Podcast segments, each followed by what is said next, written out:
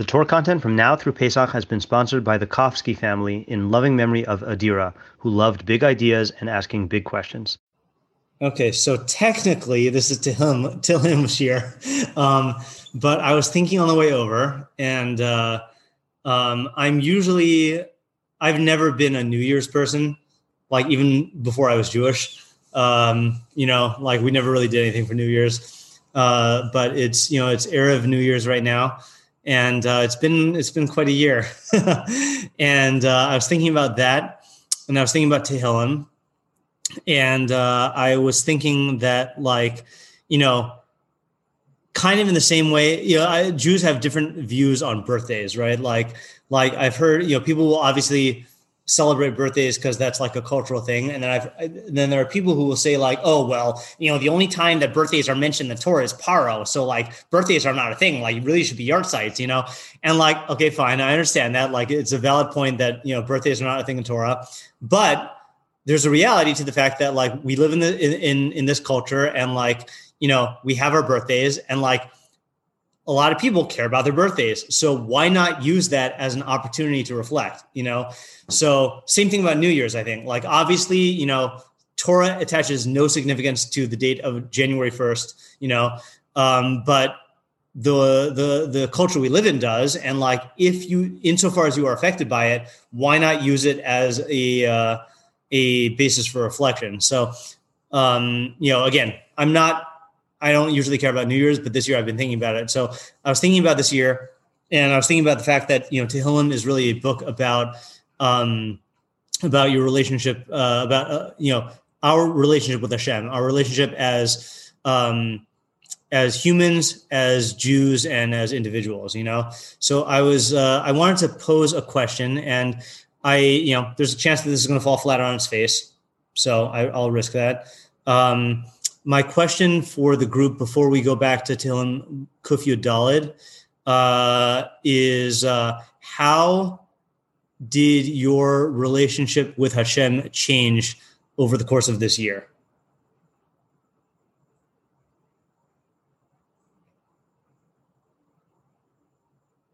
Um, I have like a, maybe it's not so directly so direct, but sort of an answer. Sure, sure, yeah. Um, which is I I feel like um, I tend to go through life with the sense that certain things are impossible, even though like I know they're impossible. yeah. Um, and definitely a pandemic was in the impossible box. Like I would not even have thought about it. And I actually remember uh, in like February seeing some news article about it um, and being like, ah, like it's not going to uh, so, Yeah. Um, I don't know if exactly how that uh, ties in directly with like you know relationship with Hashem, but I think it's a a framework shift. Okay, good. Yeah, that's definitely that's definitely an important first step, right? So like let's let's take that step because remember, in the same way as like in Mishle, you know, a lot of Mishle, a lot of the the phenomena of Mishle are experienced by all people, but just because you experience the phenomenon does not mean that you frame it in Mishle. Like there's an there's an activity of framing it in the proper way. So let's take that observation you had and that feeling that you had and frame it in a Tehillim way.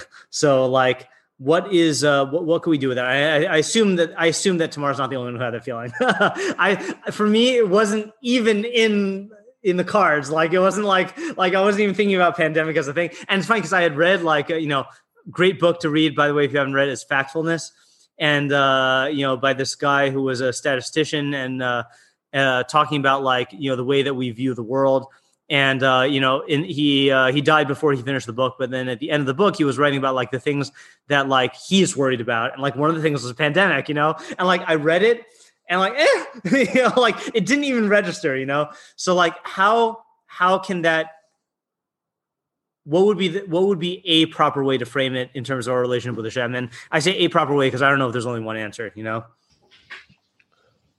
Um, well, the way that I've been thinking about it is that like I always try to think about things as like, you know, let's say like my future plans or something that, um, you know, this is what like I think is going to happen, but um, I'm not sure. Like, like I don't really know. Like, it's not in my control. I don't know whether it's whether it'll actually occur. Yeah. I always like try to think about things like that, but this really, this really showed me that like things that you could like, like totally like reasonably plan can just be impossible to happen. You know? Right. So that's a very stoic way to look at it. It would be a Torah way to look at it. Things that that that look impossible could just you know happen, and uh, things that you don't know. But like, how, how do we frame that as uh, in uh, in in a Tehillim way or in a Torah way? Well, I mean, there is a Torah, uh, like a Torah way that like you know, we don't have control over the universe.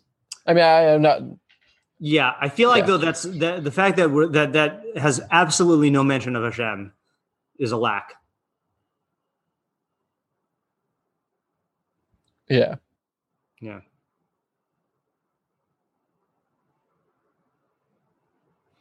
I feel like this reminds me of like Shiurim and things about like uh bitachon. I don't know Yeah. exactly. Uh, I don't have Right. a formulated idea about it. okay so let me let me maybe that's a good segue into my my thoughts for tonight so uh, i was thinking on the way over here about the timeline okay so so i don't know the exact dates uh, for everything but in late february so whatever january february was like normal in late february there was a distinct memory i had of sitting in the office at shalhevet and the uh, you know our um, our uh, um, I'm, I'm not remembering her title, but like her our person in charge of like recruiting and uh, and stuff was sitting um, next to me, and I'm looking at this news article. So it must be like February like twenty something, you know. So I'm looking at it, and I'm like, I'm like, like Sari, like Italy just closed all of its schools. That's crazy. Okay, so that was late February. Okay, fast forward two weeks later. I get an email from Avigail Lev, March 2nd. Okay. And this is what her email said. And this is something that that that ties directly to the thing Tamara mentioned. Okay. Um, let me share the screen here. So Avigail Lev asked me about the last halacha in the Rambam in Hilchos Zechia Umatana. Now, I've never learned Rambam in Hilchos Zechia Umatana, you know. So the last halacha says like this, okay? Hatzadikim hagamurim. Oh, so Zechia Umatana is about uh, you know, transferring ownership in uh in like non-transactional or non non dually transactional ways, like a gift, you know, or like like being zocha to something, like like getting a hefker, you know. So the last halacha says hatzadikim hagamurim va'anshe maseh. So complete righteous, completely righteous people and, and men of action. Lo yikablu matana adam. They will not accept any gift from any person. Okay. Ella botchim bashem baruch shemo. They will trust in God, blessed is his name. Lo benedivim, not in nobles. Okay. V'harei nemar v'sona matana siyeche. And it says in Mishle, one who hates gifts will live. So this is March 2nd. Okay. And if you've, uh, what comes to mind when you see the phrase lo benedivim? Our pasuk that we've been Our puzzle that we did in perek Tehillim that we- 146, yeah. right? So I started a draft of an email to her. Okay. Uh, let me just uh, share that. Uh, I'm not going to share the draft of the email, but I'll share the oopsies. Hold on. I'll share the um, the relevant Radak. Uh, hold on, hold on, hold on. Why am I not figuring out how to stop sharing? Oh, new share. So the Radak I shared with, or I, I started writing an email. Okay, the Radak in um, in Kuf Mem Vav, which we learned. Okay, um, and it says in the Radak, uh, al tivtku v'nedimim. Don't trust in nobles. Okay, or in generous uh, noble benefactors, generous people who are nobles. Al derech shamar Yirmiyah, umin Hashem yasur libo, and uh, he he removes his heart from Hashem. Ella im yivtach ba'adam. Rather, if he trusts in man, yasim ha'ikar bakel yisbarach. He should place the essence of his trust in God. Okay, shiitin b'lev ha'adam hanadiv lazar, who placed in the heart of the person uh, of, of the noble, like the thought to to help him. Right. So so in other words, if you're trusting, it's not that you you can't trust in a person at all. It's that you can't remove your trust in Hashem. And when you trust in people, your trust in people should really be recognizing that Hashem is the one who who enabled or facilitated them to help you. Okay. And uh, he repeats the same thing in different words. Adam. In human beings who have no salvation. And then this is the key point. Sh'im lo baratzon hakel yisbarach. If not for the will of God, if not for God's ratzon, his desire, his will, in biat ha'adam lahoshiach avera mitzaraso, there would there would be no um, uh, then then no man would have the ability to save his fellow his friend from his uh, catastrophe. Ki Hashem levado hadshua. Salvation belongs to Hashem alone. V'hu yisovavenu yisovavenu al yidei bnei adam. He brings it about through people. Okay, so I I started writing an email to send this to Avigail to answer her question and to explain this uh you know this uh this Rama Mizchia Matana. Okay, so that was March second. March 16th, I believe, is when the schools closed. That's 15 days later, 14 days later. 15 days after that, my school closed permanently and I lost my job. Okay. Um, and that was quite a whirlwind.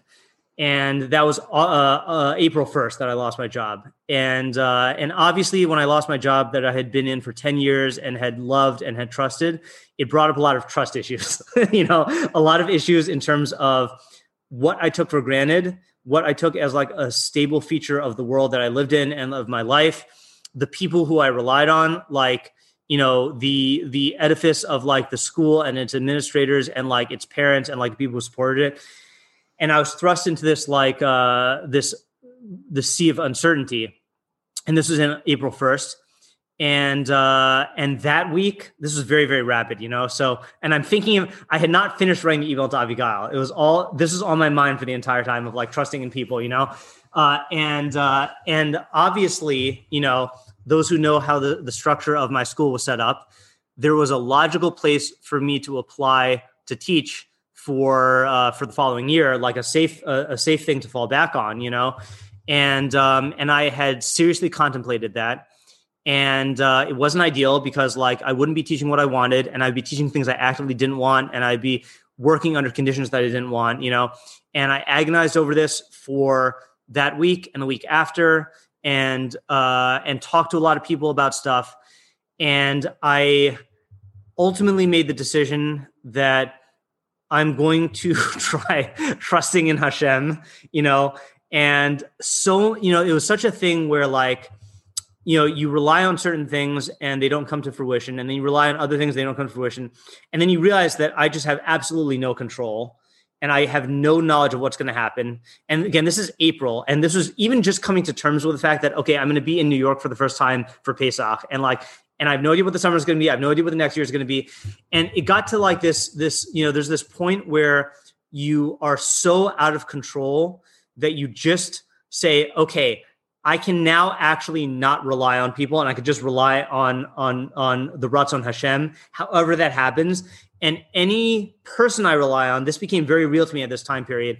Any person I rely on, it's only Baratzon Hashem. Now, what does that mean? Obviously, you know, so it obviously doesn't mean that Hashem is controlling the person's mind, right? But like, you know, it's a combination of God set up the world in certain ways in terms of Hashgacha Klalis.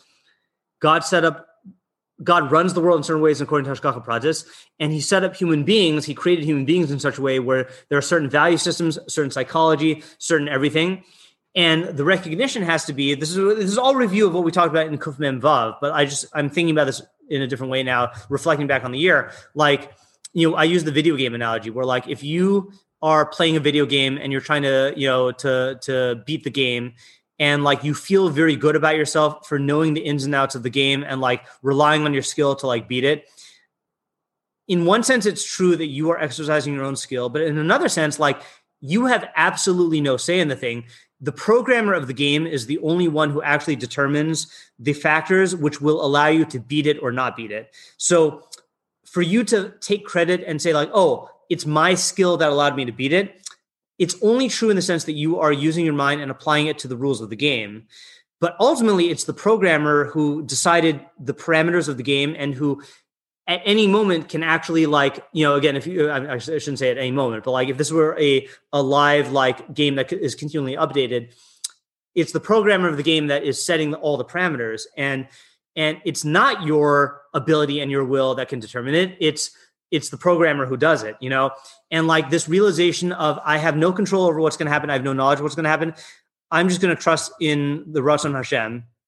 And in my particular case, it was the fact that I don't want to teach under those conditions, and I'm going to trust in the fact that there is a there are people who value chachma, and I have something to offer the chachma community, you know, and uh, and I don't know how this is going to go, but I'm going to trust in that, you know. And that was like my decision, and like it felt very freeing to like abandon myself to however this year turns out.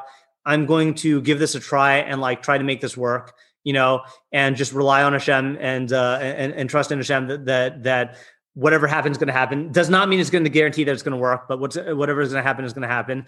And uh, and then you know slowly things started to come together.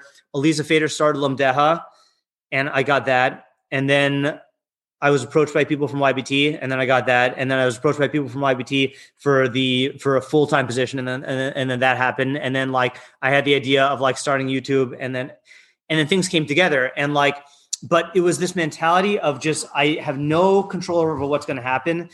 All I know is that like you know is that anything that does work is really through Ratzon Hashem, and uh, and it's a it's very very hard to articulate. I, feel like what, what Tamara was saying is like it's hard to articulate this.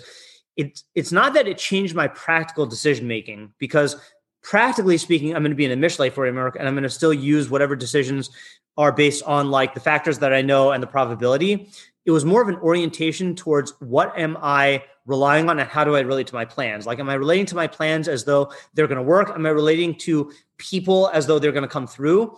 Or am I recognizing that my the people and my plans are only going to you know work insofar as as Hashem wills it?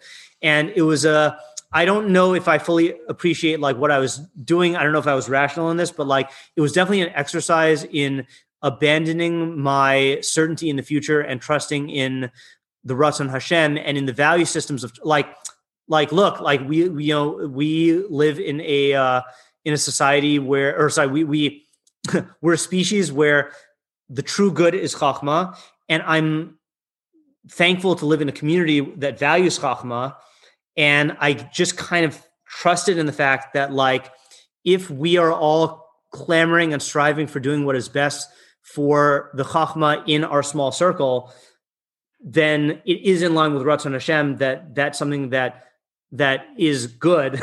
And like you know and like davening you know it, it was uh it, it, it, I, felt like it was a genuine exercise in in, in Bitachon and Hashem. And uh and like it's one of those things where you couldn't it would have been very hard to come to to come to this if everything was going well you know? And i think that's something that we see from david melech and from yaakov avinu like it's you know you are in the you can't make these ideas real to you in the realm of theoretics.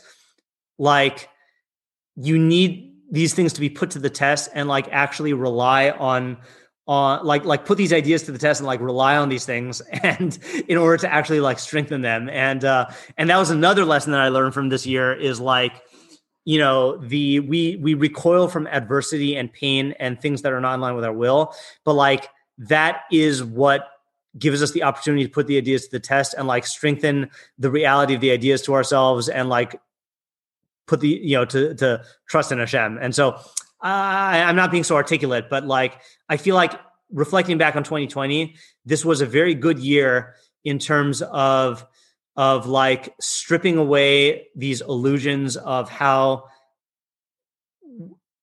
uh, uh of certainty about the future and like kind of like resetting like the uh the the baseline for like what is actually real and like the only thing we could trust in is Ratzon Hashem. And it's a very ironic level of trust because we think of security as tied to the outcomes you know that you're secure that you're going to get a certain outcome. That's the emotional security. But trust in Hashem is not tied to the outcome. Like, like the the best analogy I, I have used, and I, I gave Shiurim on this during the pandemic, of like, you know, the the the person who's playing poker for a living. Sorry, let me go back for a second. The person who's a a, a, a, a novice or a, a lay person who's playing poker in a casino is putting his trust in the outcomes of like I'm going to make this bet and I'm going to win. And like, and if he loses, then he gets very insecure and like, oh man, I'm not doing the right thing. But the expert poker player puts his trust in the math, and the math is always right. You know, the math is certain. Like, you know that the math is certain. And that does not mean that you're going to win this hand okay? But it means that like like you can know it with your mind and you know that that that the math is 100% reliable and like in the long run it's going to work out.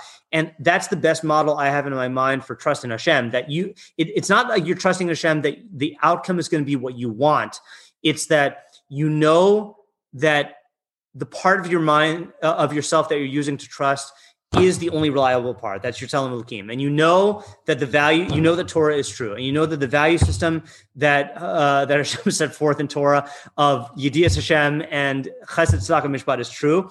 And like you stake your trust on that. And like if I align myself with that, then in the long run, that is the best thing. It doesn't mean it's going to work out for me in this particular case. Like it might fail, like the job I apply for might not happen, but like that's the um uh that's the thing. And like yeah it, like you know like like uh like Shimon was saying in the chat like it's the it's the uh, the uh outcome not the goal. Uh sorry not the outcome the process not the goal you know? Like the the process and the system and not the goal. And i feel like this was a very valuable year in that sense of like trusting in that and uh and practicing it. And if the when the next storm comes along who knows whether we're gonna like make it but definitely this helped me you know at least put it to the test and like uh I don't know. That was something that was very valuable. Yeah. I, I, I have a question about that. Um, so I understand saying you're like you're putting your trust in the system that Hashem set up.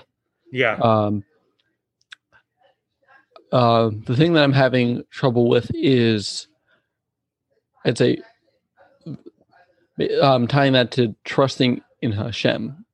Yeah. So th- th- this is a it's a sneaky thing. Okay, not sneaky. It's a subtle thing. um, there's two ways in which I've come to terms with that. Okay, one is the fact that, and, and this is this is tenuous here. I just want to spell out my question just to make Sure, it clear. Go ahead. Like, um, Let me get water while you're talking. yeah um i uh, um i'd say I, I understand how you can have like trust in a system um and like like I said like a person could have trust in this in the um in the system of statistics or something like that um but I th- it sounds like it, when we talk about like you know trusting in hashem it's some sort of a relationship Right. uh, so I'm not sure how to do that. Yeah. Yeah. Um okay, so like maybe this is another uh, topic. Okay, well, you know what? This is Tehillim, okay? This is the subject of him. I, I if we don't get back to Kufi Dalad today, then like this is this is time well spent, okay? Um so um so let me uh let me let me show you something here.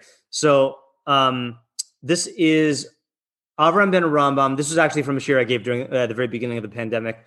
Um, this is Avram ben Rambam on Bitachon in HaMaspik L'Ovdei Hashem. There's much more than is written here, okay?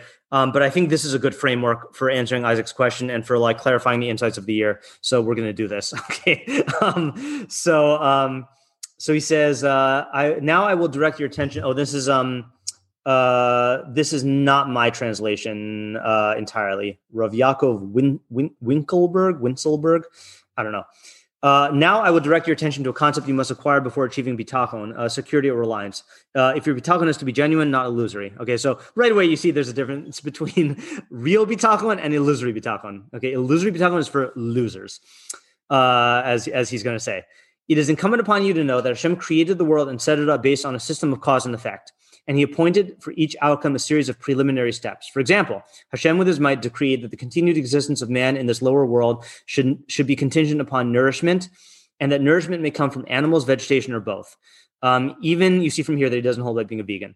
Even the animals that nourish us receive most of their sustenance from vegetation. So a person's sustenance ultimately depends on vegetation. So you see here that he holds everyone's a vegan. The vegetation comes about through earth, water, air, and fire.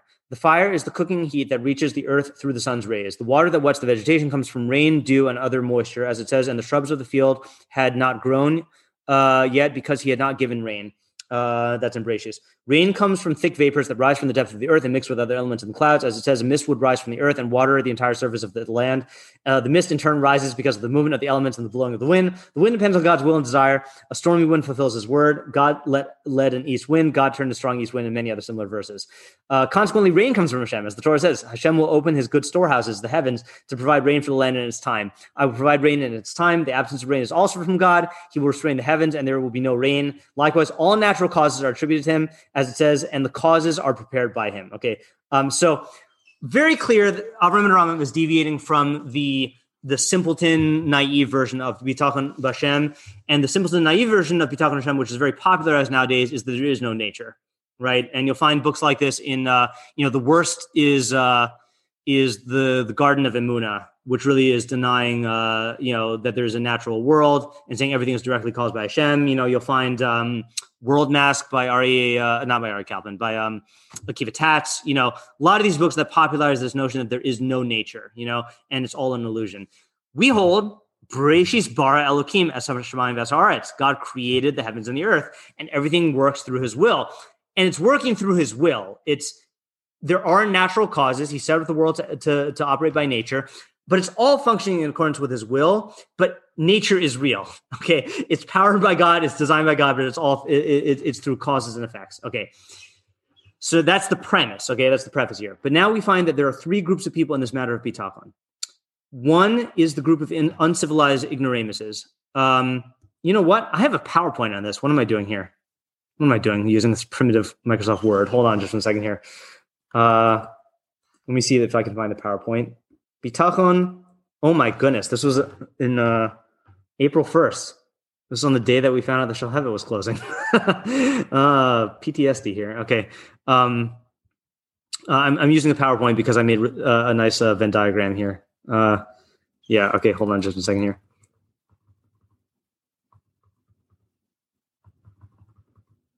Oh, Oh, sorry. No, hold on. Uh, yeah, sorry, sorry. No, I, I, this is the second PowerPoint. I find you know uh, uh, this is the. Uh, I'm actually going to read from the text first because I, the PowerPoint I forgot was uh, a summary. Okay, one is the group of, of uncivilized ignoramuses. They do not think about cause and they do not comprehend effect. They eat as animals do, which is to say that if food is readily available, they will fill. They will be full. Uh, but it is difficult to find if it is difficult to find, they will be hungry. They are motivated like apes or small children who have not intellectually matured and cannot think properly. Of such people, it says, and man has no superiority over the beast. So this, I think, was much more common in the Rambam's time. Not so common now. I think the only people who really are in this category are like the the primitive, like you know, un, uh, undiscovered tribes, like in the Amazon or like the Sentinel Islands, like people who have no notion of cause and effect and really are like young children or like advanced apes you know? Like they really don't have uh, any concept of cause and effect. Like i you know I, I, forgot which group this was but i read about this group that was in one of these undiscovered tribes that had not discovered they didn't have any calendar. They, it was just day night data day night and they hadn't discovered the relationship between sexual intercourse and reproduction. Like they just did not know of it it was just like people just had babies. Like there was just no no concept. And, and in terms of their food, it was just all scavenging. You know, so we don't really have people like this so much nowadays that we interact with. Okay, the second group includes those who possess knowledge, understanding, and contemplation, who have delved into the sciences and understand the causes and, and, causal principles of each thing. Some have even discovered the existence of the first cause, Hashem. Their knowledge is limited to the interrelationships of the causes. These are the scholars and students, students of nature, i.e., the scientists, who are not Torah adherents, such as the Greek philosophers and their followers. So these are, I guess, in modern times, we would compare these to like the uh, the scientists or the academics. The intellects of these people are insufficient to completely comprehend the truth. Their outlook causes them to conclude that Hashem does not alter natural causes and does not bring any outcome except in its natural effect. In this way, they have come to deny Hashem's knowledge of the particulars and to reject Hashgacha Pratis, individual divine providence, as is well known. About them and their kind, it says, He sets back the wise and confounds their knowledge. So these are people who only hold by knowledge. Even if they hold by Hashem as the first cause, they don't connect the functioning of knowledge to Hashem. They really treat nature as its own independent like system. Okay, and we're going to get back to this in a second. All right, uh, after we do the other two groups. The third group so this is there's he said there are three groups. There's really four groups. Third group is the counterfeit third group and then there's the real third group. The third group comprises the torah adherents who understand the depth of the torah. We exclude from this category the foolish among the religious masses who believe themselves to be among the exalted in the nation. Those religious fools are like the majority of the uneducated of whom it says they do not know nor do they understand. We are warned not to follow in their ways. Do not be as a horse as a mule that cannot understand. They resemble the first group because they too do not contemplate cause and effect if they think of any cause, it is only an immediate cause, such as how to sell, buy, plow, plant, and irrigate, meaning it's like just practical. After all, even the most uncivilized boor doesn't plow, plant, and irrigate like an ox, which plows and walks around the irrigation canal without thinking of its action, without supposing that its action cultivates the seeds that will nourish it. But the foolish people in this group reach only as far as the comprehension of this immediate cause or close to it without delving into the cause of the rain. So, in other words, the difference between the first group and this group is that the first group is not even thinking about cause and effect. Those are people who don't even have agriculture; they just scavenge for food. This group says, "Oh, obviously, I have to plant for the crops to grow, and rain has to come in order to make the crops grow." But they don't think about causal systems. Okay, it's just like a practical, like I do this and I get this result. Um, such people who claim to be on the highest level of mankind avoid contemplation of the causes of phenomena and thereby are ignorant of them or most of them. Through emotion or through tradition, they know of the existence of the first cause, Hashem. In their view, thought and contemplation of the natural means he uses will lead them to deny his works and the foundation of, of his Torah, as occurred with heretical philosophers and their followers. The members of this group believe that it is the proper religious doctrine, sorry, that, oh, it's a typo here, that it is the proper religious doctrine not to not believe to not believe in the causes and the immediate intermediate cause and effect aspects of god's actions. Th- those are the people who i was really uh, criticizing earlier that they say that like obviously i need to put the seeds in the ground for it to grow but i have to deny the reality of, of, of nature because that's somehow if i affirm nature that's somehow denying god. Um constantly con- Wait, constantly- question? yeah yeah yeah yeah Um, if they're what what leads them to put the seeds in the ground then? If there's no nature, So I, I think it's like um, okay. So I'll, I'll give the the politically correct answer and the politically incorrect answer. The politically correct answer is um, they see that it works and they're just not going to deny their mind. You know, um, the politically incorrect answer is I think that they have this idea of hishtadlus. And um, and sometime I'm going to go uh, give a whole shiur in hishtadlus. Is I, I really I, I think that that's a um, it's an idea that can have some benefits, but it's really a destructive idea in the sense that like the idea, the way people, I don't even know who originated the term, by the way, but the way that like hishtadlus is talked about, I'm not saying talked about in the Sfarim. Maybe the Sfarim have a different uh, way of of, uh, of presenting it, but the way I hear high school students talking about it is like you, it's like an A for effort type idea. Like you could do something that like is absolutely not actually interacting with reality in any meaningful way but because you tried god rewards the effort you know and what that leads to is like this arbitrary idea of i just got to put it in my hishtadlus i gotta you know and i gotta i gotta like do this I, I gotta like do the steps and like god will take care of the rest. And it's like this way of, of viewing it where you're not actually thinking about the chachma Chachmas Hashem and the principles of Ratzon Hashem in the Bria, you're just like, I gotta like do the immediate cause, like push the right button with the right like kavana and like get get the right result. Um, and I think that's kind of how they relate to the um, to like the these immediate causes of like like I have to go to work in order to get like the money, or I have to like put the stuff in the ground in order to get the the uh, the results. They're not thinking of it in terms of this is the way God set up the world through chachma and like it's it's systems here. You know, it's an immediate thing that I just that is like the thing I'm supposed to do, and then I get the result.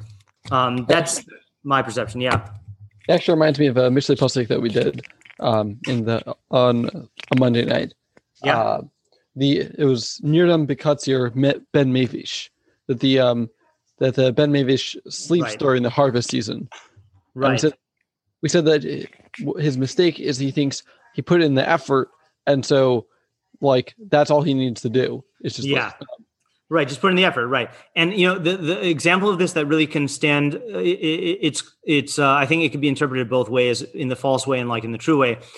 Example in my mind that comes to, to, to my mind is Yaakov's whole ruse with Lavan and the speckled sheep. You know, like like Lavan was getting, uh, sorry, uh, uh, Yaakov was getting cheated by Lavan, and he wanted to make money. You know, so he did this whole thing of like making the the uh, you know the poles uh, or whatever they call them, and like you know um, uh, carving them in certain ways with the spots and the speckles and the stripes, and like having the sheep mate in front of them, and like and then he ended up getting like all of these speckled flock because he made the deal with Lavan, like I'll get all the the weird ones, and like you get all the good ones, and uh, and so like you know the way that the Mefarshim explain that is like he was using a theory of uh, of that was like based on on the science that uh, scientific understanding that they had then, which was that when animals mate, then the things that they're thinking and feeling and seeing affect the nature of the offspring, and he was like utilizing his chachma to to you you know to um to take advantage of of that. And like that's what produced these results. And it's not divorced from Hashem. It's saying okay God set up the world in a certain according to certain principles. And if I harness those principles I'll get a certain result it's all b'ratzon Hashem you know but that's a very different thing than saying like if I just I'm doing these these uh, poles because it's doing my hishtadlus doing my hishtadlus is just like this childish like like I just have to go, mm. and then you know it's like Rabbi Mann used to say that a lot of people the way that they relate to davening is the same way they relate to making a wish on a birthday candle. You know, it's just you close your eyes and you just try, and then you get it. You know, and that's just not how God set up the world. It's not how God set up man. And uh, and like uh, and, and that's like I think the the the danger of the hishtadlus idea. The the merit of the hishtadlus idea is that you can't just kick back and just expect God to do all the work, you know?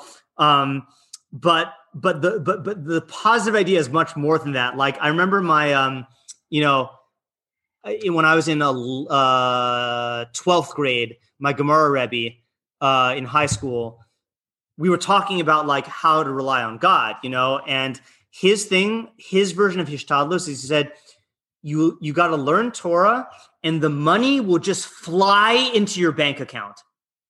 That was his exact words. And we were like, what do you mean?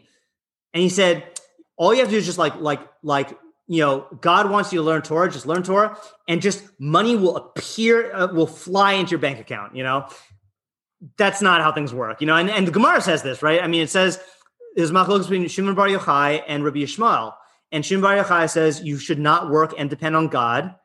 And Rabbi Yishmael says you have to work and depend on God. And the Gemara says many people tried like Rabbi Yishmael and succeeded. Many people tried like Shimon Bar Yochai and failed, which means that there is a level of Shimon Bar Yochai where you do just rely on God and he provides for you. But that's not what the average individual does. And, and Avraham ben HaRambam addresses that. He says that's the level of bitachon of the Nevi'im. And once you get to that level, then that's what you do. But that's not how average people do it. You know, the money's not going to fly into your bank account. You got to use your knowledge of how God set up the world, you got to use your Elohim and, and, and, and go. Uh, let, us go on into thing. Uh, yeah, yeah, sure. Donnie. Yeah, just it, it, reminds me also in terms of uh, like the people checking their mezuzot and and things like that is right. They they recognize that there's certain mitzvot and there may be certain things that bring about effects, but they don't think there's any causality to it. Yeah, it's simply it's like God an wants us to do it. It says yad and no, the mezuzah is broken, so that's going to make me suffer in my yad. It's just like an immediate like you know, A equals B and like that's it, you know? Yeah. No system. Right. Sorry, I know right. this, I, I, know this is kind of a tangent question. Um, you mentioned about Yaakov. Uh, um, it's like, at least on the surface, it seems to support this Hishtadlus idea because he put in the effort. And I mean, we now know that that's scientifically inaccurate. Um, but then it's it still worked out for him uh, right, but he's not just putting in the effort; he's using his understanding of how the world works and uh, and acting in line with that. That's different than Hishtadlus. The fact that that's not how the um, world works has no consequence here because the because God God will first of all how, what's to say that any of us have a, a real understanding of how the world works you know like that, that's not I, I, think like like the notion that like okay that's not in line with the way that the world works I, mean, I know that's not what you're saying but like like you know we're all like the Ralbag on uh, in the second paragraph of, of de Torah. Like the world is designed with Chachmas Hashem, and man cannot understand it. So the best we can do is come up with theoretical models of how the world works and continually approximate and get closer and closer and closer to the way that Hashem actually designed the world. And uh, and the point from the Yaakov story is that that's what the Hashgacha responds to is a person who's utilizing all of his chachma and studying how he thinks the world works based on his understanding, and then engaging that, and then trusting in Hashem that the results will uh, will follow. You know, we're not even trusting the results, but like trusting that, like like that that this is how Hashem intended man to engage the world. You know, so so the the fact, I mean, the the, the one thing you're pointing out that that is true is that the that God will respond as long as you're engaging the world through your chachma. If Yaakov's chachma now we see was based on principles of genetics that we now know are not true, apparently the Hashgacha can override that.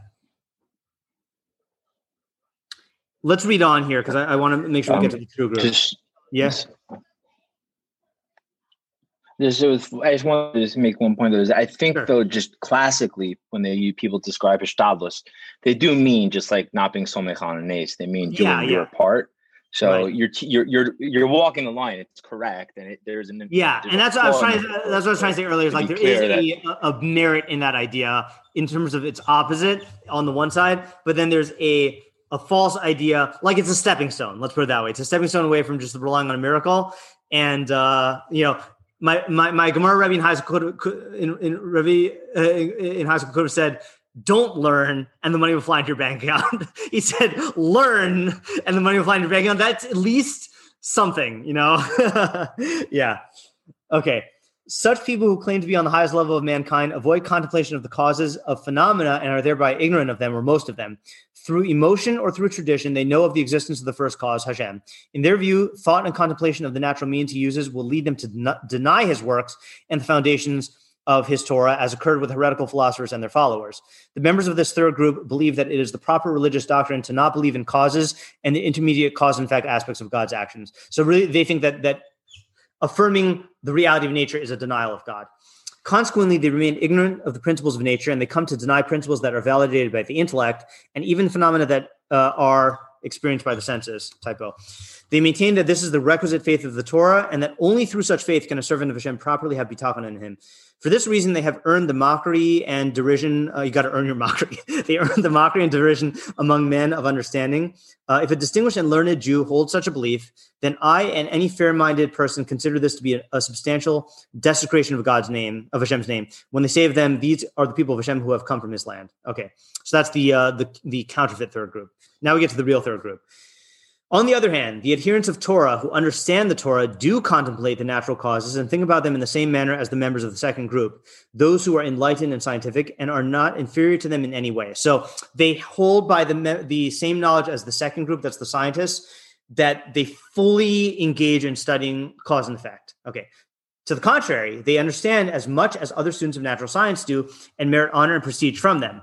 But Hashem, through his Torah, teaches them concepts beyond the comprehension of those scholars and philosophers. He provides them with signs and miracles which testify to that which the others deny, namely his knowledge of the particulars, his awareness of people's situations, and his hashgacha pratis over each and every person, which is commensurate with the person's merit, just as his hashgacha governs each species within the natural world, as his wisdom and will determine. Okay, so now what, what's the upshot of this, though?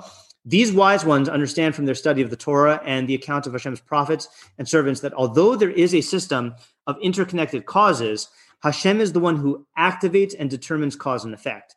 By his will, the causes follow their natural patterns, and by his will, they deviate from their natural patterns and become transformed. One way they see this principle in the Torah is that when Hashem's servant and messenger asked in astonishment how he would fulfill his promise to provide food on such a large scale, uh, quote, if sheep and cattle are slaughtered for them, will it suffice? God responded, Is Hashem's hand limited? Now you will see whether my word will come to be or not. Thus, these people depend on a first cause, who is the cause of all causes, and is thus called the rock of worlds. Blessed is his name. They know that all causes are traceable to his doing, function according to the decrees of his will, and are subservient to his desire. Therefore, they cling to this principle and keep it in their awareness. They do not allow themselves to be shaken from it by their scientific studies, such as the, such as the philosophy of Aristotle and his disciples, or by involvement in worldly endeavors, such as travel, commerce, health, maintenance, and the process of recovery from illness. Rather, they emulate the actions of the patriarchs. Abraham devised a plan to escape the oppression of the kings. Uh, when God caused me to wander, I said to Sarah, This is your kindness. Uh, you see from here, he, oh, whatever. Yitzchak planted and shepherded and moved from place to place because of the famine. Similarly, Yaakov devised the method. Oh, he, he quotes that example. I don't know if that's where I got it from or if I was just thinking it. Similarly, Yaakov devised the method of peeling the sticks in order to receive his wages from Lavan. However, the patriarchs did not rely on their plans and efforts, but only on God. Therefore, his hashgacha accompanied them during their efforts and assisted them during their natural, normal movements and travels. Miracles and supernatural wonders visited them. All of this in the merit of their conviction and the truths of these principles and their bitachon and Hashem, not in the merits of their efforts and planning. So this is like the true idea of Hishtadlus, and you see it's the opposite of Hishtadlus, in a sense. In, other words, the the the superficial idea of Hishtadlus is you put in your effort, and the effort is what makes God respond. This is you use your mind, engage in your knowledge of God's hashgacha klalis, and it's not your effort it's the fact that you're engaging in god's world that he set up using your god-given intellect that would cause god to respond. And practically that's a very different involvement. Um Avram was assisted. uh, We're almost done here. Avram was assisted when he told Paro that Sarah was his sister. Yeah, okay, that's what I was going to say. I was going to say, uh, you see from here, he disagrees with the Ramban that it was a chait. Uh, through this method, he acquired abundant wealth from Paro, and the woman was taken to the house of Paro. He benefited Avram because of her, and Avram gained sheep, cattle, donkeys, men servants, maid servants, and she donkeys and camels. In addition, he merited an unexpected miracle. Hashem struck Paro and his household with terrible plagues over the matter of Sarai, the wife of Abraham. Likewise, uh, God made Yitzchak successful when he planted and made a, uh, a miracle for him beyond the way of nature. And he found in that year a hundredfold. God helped Yaakov to achieve his objective of cultivating spotted flock that he could keep by using the sticks. The late born sheep went to Lavan, while the early born ones went to Yaakov. But he also caused the miracle that he revealed the prophecy lift your eyes and see. Likewise, he said to his wives, And God took from your father's livestock and gave to me. Such people, the truly unique among inheritors of Torah, are Hashem's servants who guard his Torah, walk in his way, and follow in the footsteps of the prophets who combine perfect intellect with perfect behavior. they understand the Torah's teaching, not by bread alone does man live, but by everything that comes from the mouth of Hashem does man live. Um, they are the ones who fulfill the statement of the Torah, for it is your wisdom and, and understanding in the eyes of the nations. They are not like the foolish and ignorant who have no attainment of intellectual perfection uh, nor the depth of Torah. If a scientist would say to one of them, one of the truly unique adherents of Torah, the growth of plants, the birth of babies, and other phenomena have natural causes, he would respond, That is correct. However, you are incorrect when you claim that those causes are not subject to change and that the elements of nature cannot deviate from their natural course. To the contrary, they do stray from their course and change according to the will of the creator of nature, who set up the activity of these causes. He created fire and gave it the nature to burn. He canceled its normal mode of burning when Hananiah, Mishael, and Azariah were cast into it, and he restored its nature after they left it. Thus, it did not burn the people who denounced them when they were cast into it afterwards. Likewise, a person generally needs wheat bread or the like to survive, but Israel survived for 40 years in the desert, nourished by the man. In the same way, Hashem will care for anyone who has bitachon in him, to the extent that if his kindness upon him is great, he changes the order of nature, as with the prophets and Hasidim. If not, he will direct the forces of nature for that person, as he does for the tzaddikim and the God-fearing. And this takes us back to our perek. Ooh, we can finish our perek now.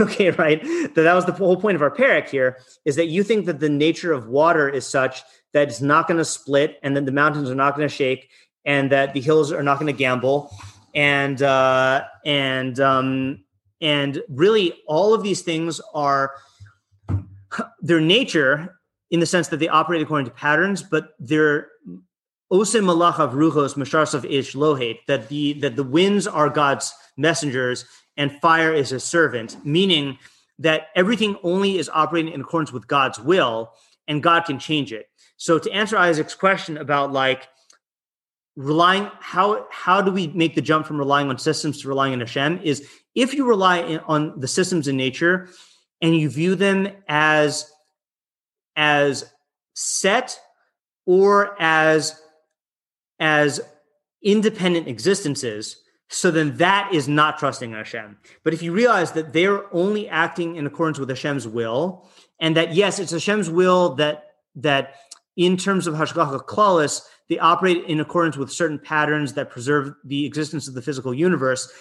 Yet at the same time, when there is a need, when Klal Yisrael is crossing the sea to get out of Mitzrayim, then those same waters will obey God's will in part and deviate from their natural course.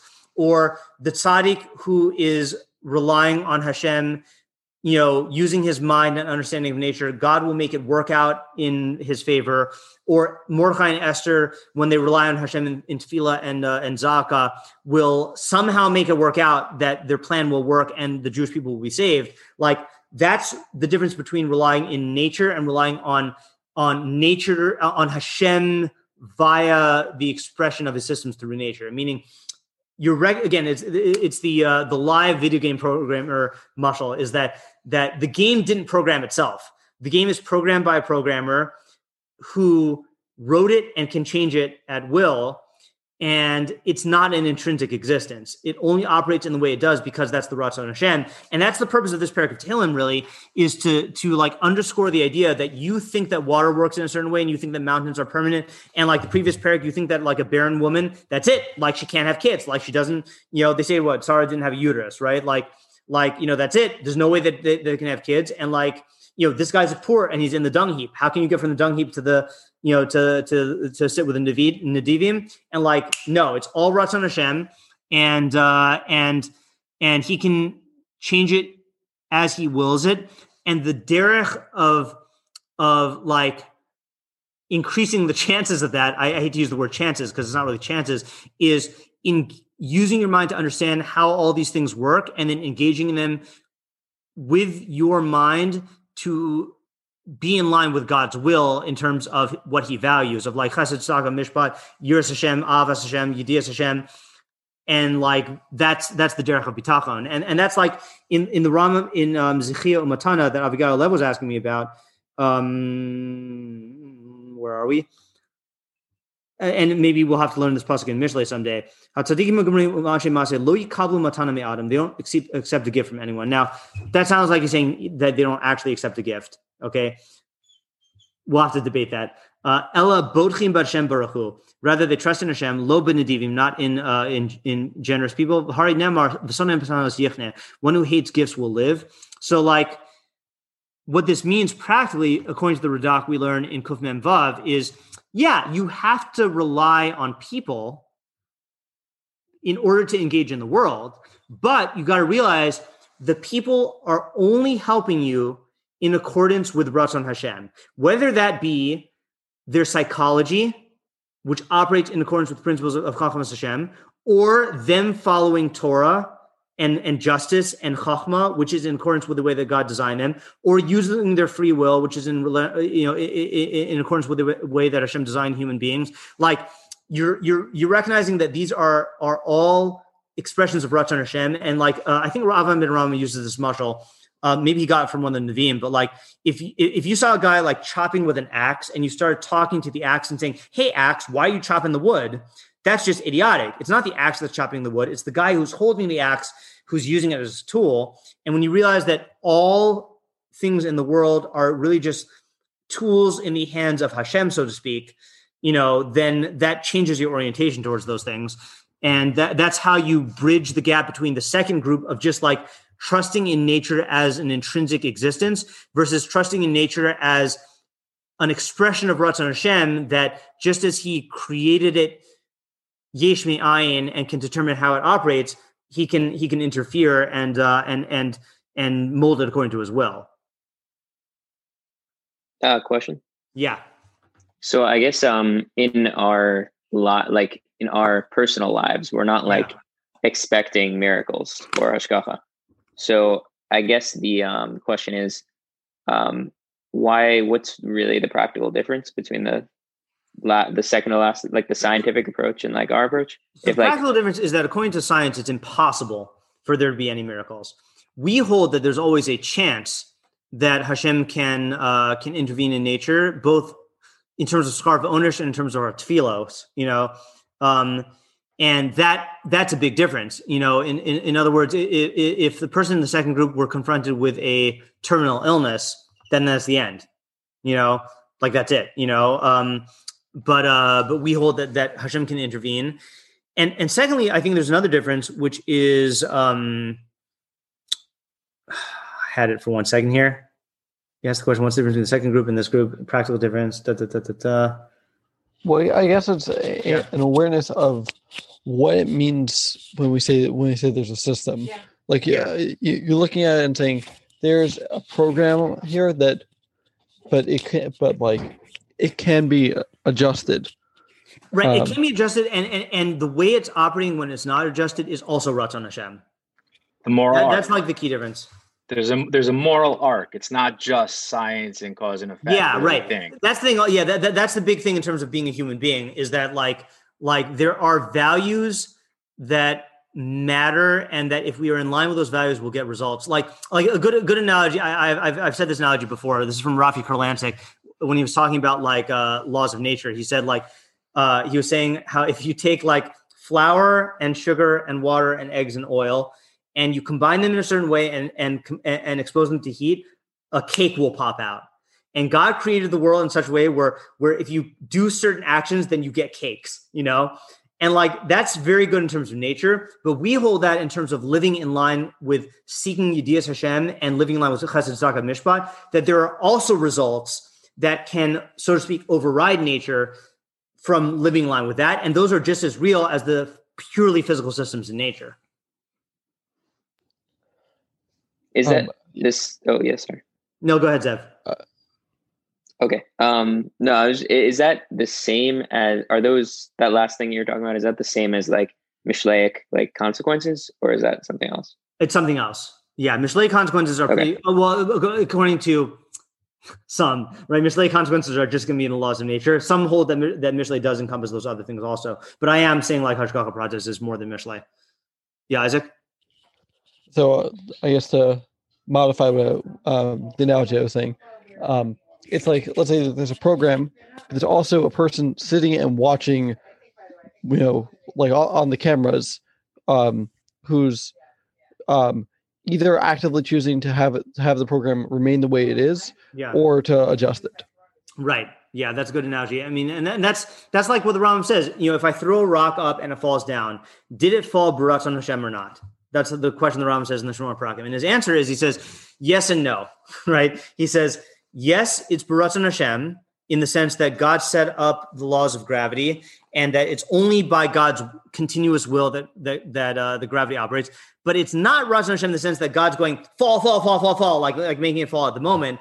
And God could certainly like intervene and suspend that in the same way that He suspended the operation of the water at Yam Suf, You know, so it it, it nothing happens without Ratzon Hashem, but it doesn't mean that He is like puppeting you know every single thing in a with a. Uh, I think the term in the Catholic translations chidush ratzon. It's not a chidush ratzon, you know.